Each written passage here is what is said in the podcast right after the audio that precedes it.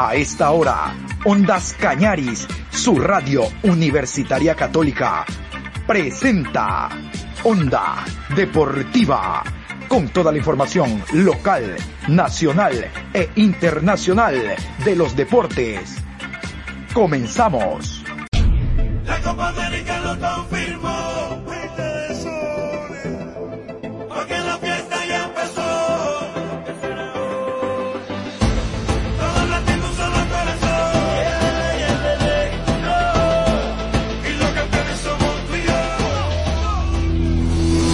Hola, ¿qué tal Juan Pablo? ¿Cómo le va? Buenas tardes. Aquí iniciando esta nueva semana, hoy lunes 17 de mayo, programa 735 de Onda Deportiva. ¿Qué le parece? Ya mismo llegamos al mes de junio, sexto mes. ¿Cómo pasa el tiempo? ¿Cómo pasa este año 2021? Y uno en seco, Juan Pablo. Bueno, Vamos a contarles que hoy finaliza la fecha número 12. La fecha número 12 de la Liga Pro finaliza hoy en la ciudad de Ambato con el partido técnico universitario Orense. Con ese partido se cierra esta fecha. Se han jugado todos los encuentros entre viernes, sábado, domingo y hoy lunes que se cierra la fecha. Ya mañana tendremos Copa Libertadores, Suramericana el miércoles, Libertadores el jueves y el viernes otra vez nos metemos al tema de Liga Pro décimo tercera fecha. Vamos con los eh, resultados. Ah, antes, antes de los resultados, oiga, me dijeron en la mañana que estuvo muy bueno esa bronca, es que a la gente le gusta la bronca, el chisme, el relajo. Me dijeron que estuvo bueno ese reclamo que hubo de toda la banca y los jugadores del Guayaquil City después de que el árbitro Guillermo Guerrero dictaminara una falta penal a favor del MLE que no existió. El arbitraje incidió en el resultado. El árbitro con su decisión decidió el resultado final. Porque es verdad que el penal hay que patearlo, hay que anotarlo, pero es un 99% a favor del delantero. Y si la jugada no era para penal y el árbitro la vio, el árbitro incidió en el resultado. El resultado fue no el que ocurrió en el terreno de juego porque la jugada no era válida. No debió haber subido al marcador. Pero por eso es que se relajó la gente de, de, de, del City. Eh, lo expulsaron a Daniel Viteri, lo expulsaron a la Tuquito Ordóñez y esta fue la bronca. Me dijeron que estuvo buenísima. Aquí se la pongo de nuevo. La bronca de la banca del City. ¡No más fácil lo hace, viejo! ¡No más fácil! Ahora viejo contigo igual, viejo. Todos los partidos se quejan. Todos los partidos se quejan los equipos después piden mal. ¿Cómo es fácil ya? Ahora sí, ahora sí pita. Tranquilo, tranquilo, ahora sí pita a favor. Ahora sí pita para allá, tranquilo, Guillermo. Tranquilo. Sácame la roja, creo que eres un sinvergüenza, viejo. Eres un sinvergüenza, mañana el trabajo, toda la semana. vas a ver. Eres, eres un sinvergüenza, eso es lo que eres, ¿no? Sinvergüenza. Toda la semana lo mismo, viejo, toda la semana lo mismo. Toda lo mismo. Ahora sí, vámonos con los eh, resultados hasta el momento de los encuentros jugados entre viernes, sábado y domingo. Resta, reitero, jugar el encuentro técnico universitario Orenses esta noche a las 19. Aquí los resultados. Y vamos a indicarles entonces dentro de los resultados de esta fecha que hasta el momento se han marcado 16 goles a falta del partido, como les decía al inicio, que se juega esta noche a partir de las 19 en el Estadio Bellavista entre Técnico Universitario y el cuadro de Lorense. Basado en los resultados que ya los vamos a remarcar, el partido de hoy será un sacachispas, un sacachispas terrible, porque el técnico universitario querrá, después de los resultados, salir de los últimos lugares y el Orense es lo propio. Recuerden que ha perdido el Olmedo, ha perdido el City y de ganar el Orense lo dejaría a ellos en los últimos lugares. Y el técnico universitario, con la victoria de El Delfín, que sumó algunos peldaños, lo propio Sociedad Deportiva Aucas, intentará a toda costa ganar para seguir luchando por tener una cantidad de puntos interesantes y con lo que puede hacer en la segunda etapa, intentar llegar a un torneo internacional. Vamos a contarles que el día viernes, con transmisión de Ondas Cañaris, se jugó el partido entre Deportivo Cuenca y Muchurruna. Victoria visitante, victoria del cuadro del Ponchito, 2 por 1, con dos goles de Christian Baumann, el jugador, el jugador argentino. Luego eh, descontó el Deportivo Cuenca, pero no le alcanzó. Interesante la estrategia del profesor Giovanni Cumbicus, ubicando tres hombres al fondo, un 3-5-2, que cuando replegaba hacía cinco y la vio cuadrada el conjunto cuencano. Y el día sábado la jornada continuó muy temprano cuando en el estadio Fernando Guerrero el equipo de El Olmedo no pudo ante Independiente del Valle. Segunda victoria visitante dentro de esta fecha. Independiente del Valle sin mayor contratiempos doblegó al equipo de El Olmedo que había sorprendido la semana anterior derrotando al Delfín en el estadio Hokai. Independiente hizo lo suyo, de hecho el resultado puede parecer un poco injusto por el trámite avasallante que tuvo el cuadro de los Rayados del Valle. Bueno, anotamos entonces esta victoria, 3 por 1 visitante independiente del Valle sobre el conjunto del Olmedo. Luego, Universidad Católica, jugando en el Estadio Olímpico Atahualpa, cayó 0 a 1 ante el equipo del Delfín.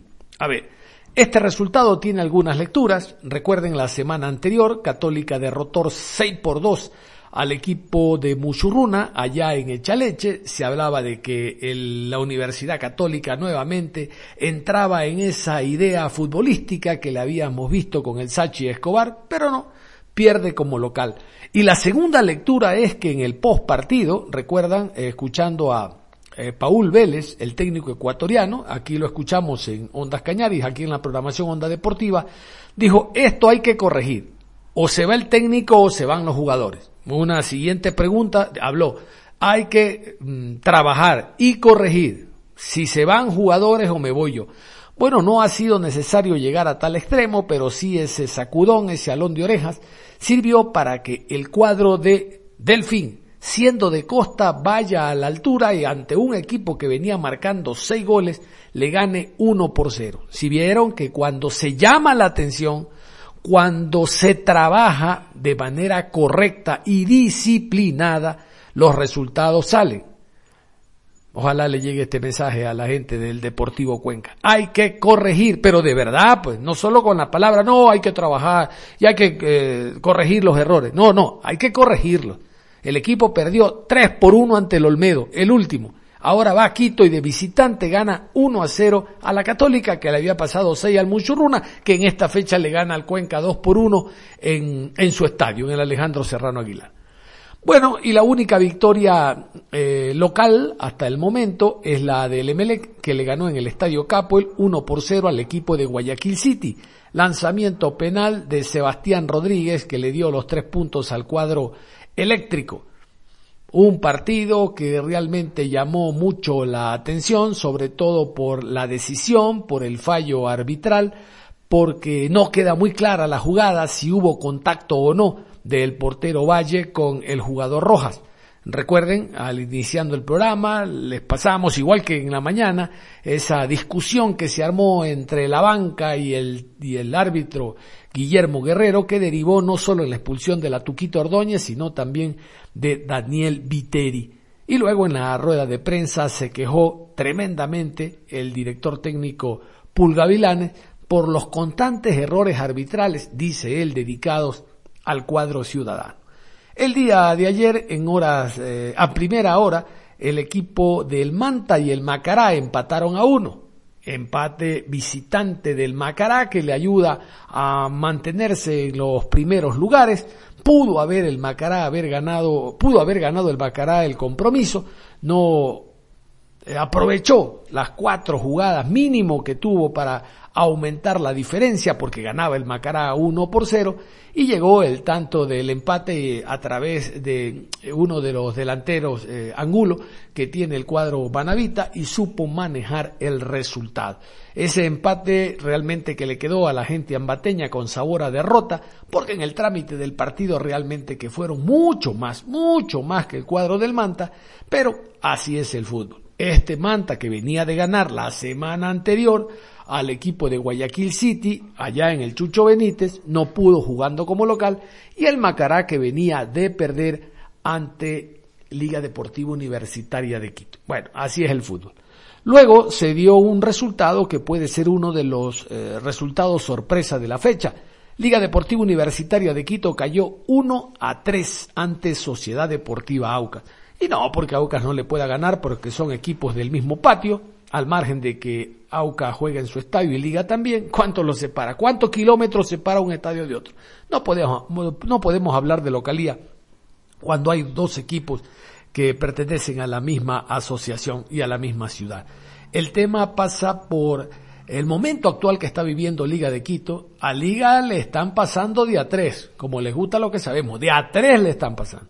Tres le pasaron en su estadio, le pasó el Flamengo por Copa Libertadores de América, 3 a 2 ganó Flamengo, tres le pasó Independiente del Valle en el campeonato, tres le pasó Vélez por Copa Libertadores de América y ahora le vuelven a pasar de a tres el equipo de Sociedad Deportiva Aucas, quien ganaba 1 a 0, luego vino el tanto del el empate y después dos goles de Fidusewski, el polaco, le dieron una victoria inobjetable al conjunto del Aucas. Es más, le cuento, hubo un fuerte rumor, sin lugar a dudas, alguien filtró, alguien que está muy cerca a la dirigencia, echa a correr este rumor de que al término del partido el técnico Pablo Repeto había puesto a consideración su renuncia, tomando en cuenta los malos resultados, pero luego Repeto se encargó ah, de desmentir aquello. ¿no? Dijo que no, que no va a renunciar, que incluso ya se está pensando en reforzar el equipo para la segunda etapa, pero esto pasa por un declive y a lo mejor puede ser de planteamiento, pero eso será un porcentaje nada más pero los que deciden son los jugadores en el terreno de juego. No existe el mejor o peor planteamiento del mundo si los jugadores no lo llevan a cabo. Usted puede determinar un planteamiento que en la pizarra aparezca ganador, un equipo tremendamente ofensivo, un 3-4-3 con tres delanteros. Pero si en la cancha los jugadores no atinan, no sirve de nada. Puede defenderse con cinco, pero si los jugadores se quedan mirando a la tribuna y habilitan a los delanteros en una supuesta posición adelantada, con línea de fondo adelantada, no pasa nada son los jugadores y el declive individual y colectivo por parte de los jugadores de Liga Deportiva Universitaria de Quito es notorio, es evidente. Y ya no solo a nivel internacional, sino a nivel local. Y ya no solo enfrentando Independiente del Valle, que tiene eh, doble competencia. No, el Aucas. El Aucas también tiene doble competencia. Sí, pero está eliminado y en un torneo menor que se llama Copa Suramericana. No podemos, eh, en la previa, eh, tener nosotros la idea de que se iba a definir el, el, partido con una diferencia tan grande, un 3 por 1, que refleja lo ocurrido en grandes pasajes del terreno. Por más que echó mano el técnico en el segundo tiempo, algunas variantes, el equipo no funcionó. Y es por eso que se hablaba de una posible salida, de una posible renuncia de Pablo Repeto, pero a la larga él mismo se encargó de desmentir. Bueno, vamos a ver qué ocurre en el resto de la tarde. Y se cerró la fecha con el encuentro 9 de octubre 0, Barcelona 1. Es el primer partido que se juega en el estadio, en el estadio Alberto Spencer en horas de la noche. Recordarán que hace algunas semanas se le iba a inaugurar las luminarias en el partido contra el Cuenca, pero vino este, esta disposición del Comité de Operaciones de Emergencia, de, del toque de queda después de las 8 de la noche, así que hubo que apretar el calendario. Total, el día de ayer en horas de la noche se jugó y lo primero que hay que destacar son las luminarias porque realmente están a la medida de lo que pide el, lo que pide FIFA, lo que pide Comebol, lo que se pide para competencias internacionales. Y lo segundo es que Barcelona le siguió eh, la ruta al Emelec, ganó, se mantiene detrás a dos puntos del Emelec, Emelec tiene 26, Barcelona 24, no afloja, Barcelona la segunda posición y aquí también hubo cierta duda en el arbitraje de Congo, el árbitro central, sobre la falta que derivó en el lanzamiento penal que transformó en gol el jugador Damián Díaz. Hubo, hubo ciertas dudas, cierta polémica, pero en todo caso este penal le sirvió al Barcelona para sumar tres puntos y darle tranquilidad total y ahora sí pensar a partir de esta semana en el viaje que tienen que hacer hacia Buenos Aires para jugar por Copa Libertadores de América su partido el próximo día jueves 19 horas ante el conjunto de Boca Juniors. Un partido, déjenme contarles, donde el 9 de octubre, después de que sintió el gol, se fue al ataque e intentó por todas las vías conseguir el tanto del empate, más al final el jugador Fajardo, el panameño, fue expulsado por doble amarilla, intentó fingir una falta dentro del área, el famoso piscinazo, el árbitro no compró, le exigió la segunda amarilla. Engañar al árbitro es amarilla, ya tenía una amarilla anterior, por lo tanto se fue a las duchas y eso mermó en gran medida la posibilidad que tenía el equipo de Juan Carlos León de buscar el tanto del el empate. A propósito de Juan Carlos León el Pechón, vamos a escucharlo en rueda de prensa y vamos a ponerlo a él precisamente porque habla, él ya está pensando en la segunda fase, pensando en la renovación que debe de haber de algunos jugadores en algunas líneas y en general habla del trámite del compromiso, le salió a buscar el partido 9 de octubre, reitero, después que sintió el gol en contra. Y la pregunta del millón es por qué no hacerlo antes, por qué esperar que le marquen, por qué agrandar al equipo.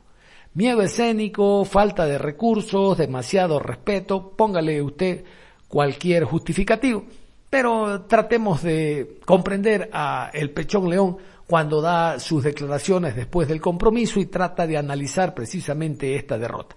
Aquí Juan Carlos León. Bueno, el Barcelona los primeros minutos salió a hacer una presión alta, salió agresivo a tratar de recuperar el balón en campo contrario y poder hacernos daño en realidad los primeros 20 minutos, 25 minutos lo sufrimos, pero luego pudimos ya equiparar el partido. Creo que después comenzamos a tener un poco de posesión nosotros y pudimos llegar a lo contrario. De repente pudimos ser un poco más contundentes en lo que fue el primer tiempo. ¿no? Yo creo que terminamos siendo parejos en lo que cierra el primer tiempo. Ya para el segundo tiempo lo que marca la diferencia y lo que marca totalmente el partido es el penal. Un penal que no existe. Entonces, lo que sí puedo decir es que nos condicionó totalmente cuando nos sacó tantas amarillas. Cuando te sacan tantas amarillas, va a llegar un momento en que cualquier jugador le vas a cruzar, como terminó ocurriendo con Pagardo. Y si nos sentimos perjudicados por el arbitraje totalmente. Profe, quedan 270 minutos y esta primera parte finaliza. ¿Usted se siente cómodo con la respuesta de sus dirigidos de lo que va el torneo conversará con su dirigente para ver si fortalece al equipo para lo que se viene la segunda parte. Repito, quedan 270 minutos y esto termina. Y una cortita, Juan Carlos. ¿Qué se buscaba con Mejía, con Fajardo y con Gualberto Caicedo, tres centros delanteros? Bueno, comencemos por el final. Este, bueno, este, Felipe estaba jugando de volante por fuera, como extremo.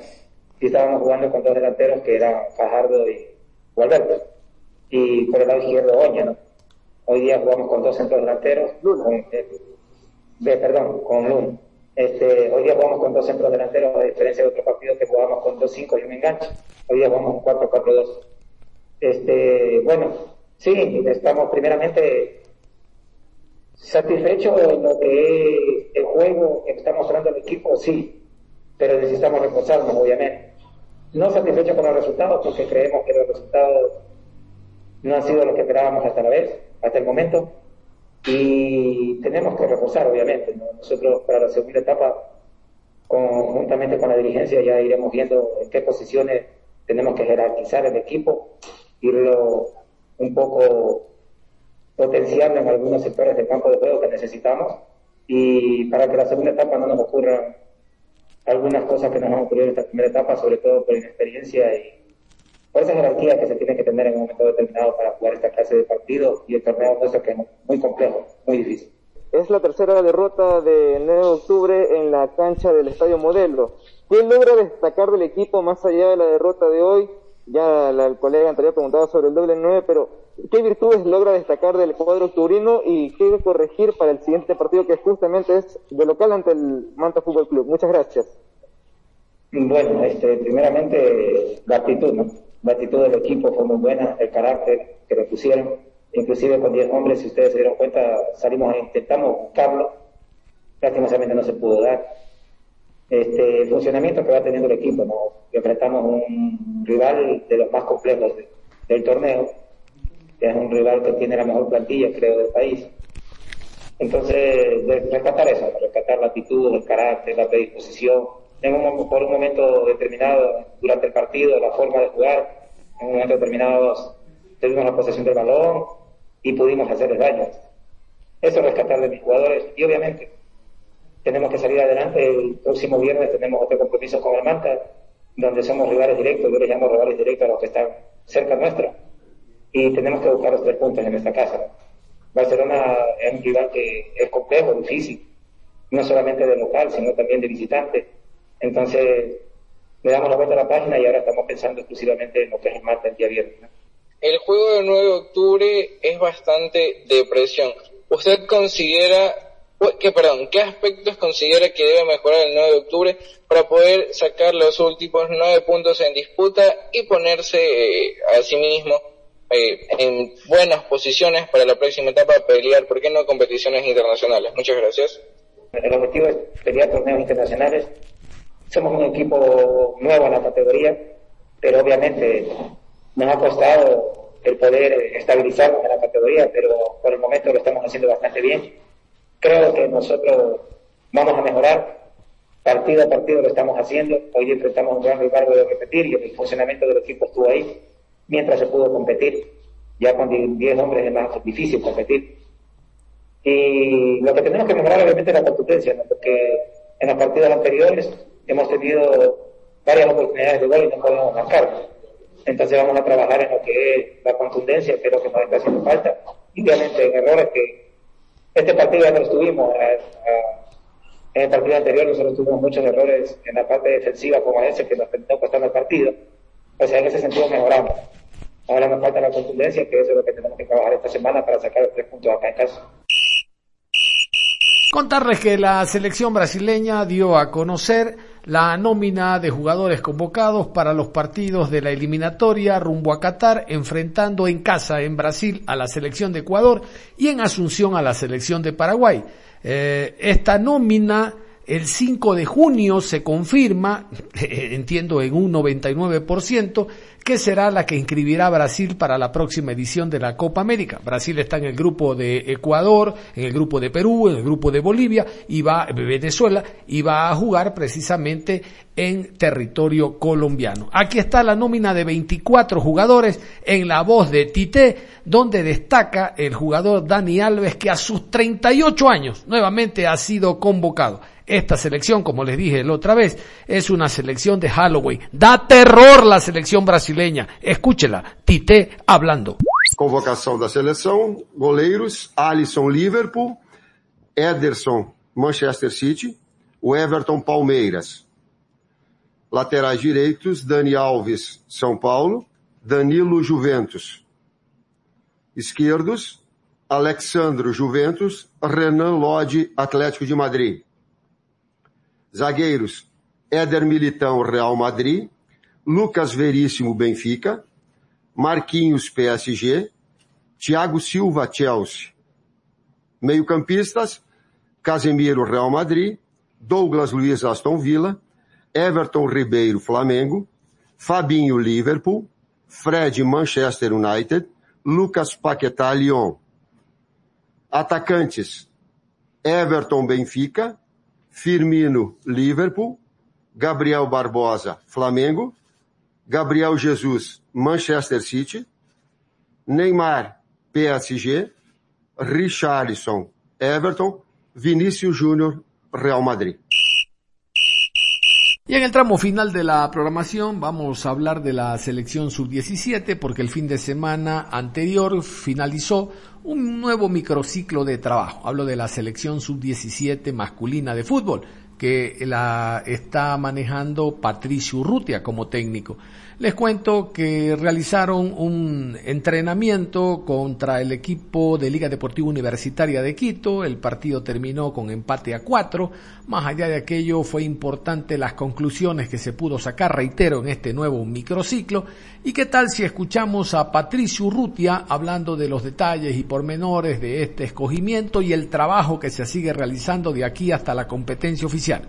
Semanas anteriores hicimos eh, el tema de scouting, de poder viajar a provincias, de poder ver chicos eh, que nos puedan servir. Y hoy, bueno, hemos traído varios de esos chicos. Eh, esta convocatoria fue casi de todos chicos nuevos, de todos chicos de provincia, entonces eso ha permitido observarlos, ver al nivel que puedan estar y uno saca conclusiones, ¿no? Creo que es importante hacer los microciclos para eso, ¿no? Para sacar conclusiones, para ver los chicos que puedan sumarse a una base importante de jugadores que ya tenemos. Que nos acompaña el profe Célico para nosotros es importantísimo, hemos eh, compartido todo este microciclo y la verdad agradecido por porque nos acompañe, porque obviamente es un hombre de mucho conocimiento, de mucha experiencia dentro del fútbol y, eh, y nada, después Eduardo es importante que siempre nos acompañe por todo el conocimiento que tuvo él de la mayoría de estos chicos que los tuve en, la sub-15 y bueno, hoy eh, ese aporte es importante, ¿no? Todos somos la, selección, así que eh, sumamos todos, ¿no? La pandemia es eh, complicado para muchos chicos, ¿no? Hay mucho más de provincia donde no hay equipos que apuntan mucho más a divisiones formativas, donde puedan seguir entrenando normalmente, entonces les cuesta mucho más hoy venir a un microciclo donde la exigencia es mayor, ponerse la camiseta de la selección es fuerte, pero uno evalúa otras cosas también, ¿no? No solamente la parte física, sino también en la proyección de los chicos, el tema de su parte técnica, cómo están y, y eso. Esperamos obviamente que el tema de la pandemia pase, que los equipos puedan seguir entrenando, que la competencia arranque, que eso va a ser importante para tanto la categoría de Jimmy Brand de la sub-15 como la categoría nuestra la sub-17 y la sub-20 eh, también. Hay un hecho interesante que siempre hay que destacarlo, la presencia de Jorge Célico como técnico general de las selecciones ecuatorianas de fútbol y básicamente de las categorías o de las divisiones menores. Estuvo Jorge Célico, estuvo el director técnico Reynoso de la categoría Sub-15, obviamente Patricio Urrutia y las conclusiones son importantes que pueda sacar el técnico Célico en función de que estos muchachos van a seguir creciendo y el día de mañana pueden eh, ayudar, pueden reforzar y ser convocados a categorías sub-20, por ejemplo. Vamos a escuchar a Jorge Célico también que opina sobre este trabajo. Es un microciclo donde se ha convocado algunos jugadores que, que el profesor Urrutia necesitaba ver en campo y ha sido muy positivo. La verdad que hasta ahora ha sido muy positivo porque uno va descubriendo nuevos talentos, va conviviendo con ellos y, de alguna manera se va ampliando la base de lo que va a ser la selección sub-17. Rápido, en forma muy rápida van, van creciendo los chicos y van siendo parte del proceso de sub-20. De cualquier manera, eh, también a mí me ha servido muchísimo eh, convivir con los cuerpos técnicos también de la, de la selección sub-17 y de alguna manera intercambiar conceptos, eh, ejercitaciones, metodología, en fin, para que todo lo, lo que tenga que ver con selecciones juveniles tenga un, un solo horizonte. Así que contento por eso y esperando que, que también, que podamos también reunir un poquito más adelante a la sub-20 para poder trabajar también. Nada más, cerramos la información deportiva a esta hora de la tarde, invitándolos a que continúen en sintonía de Ondas Cañaris. Es todo, un abrazo.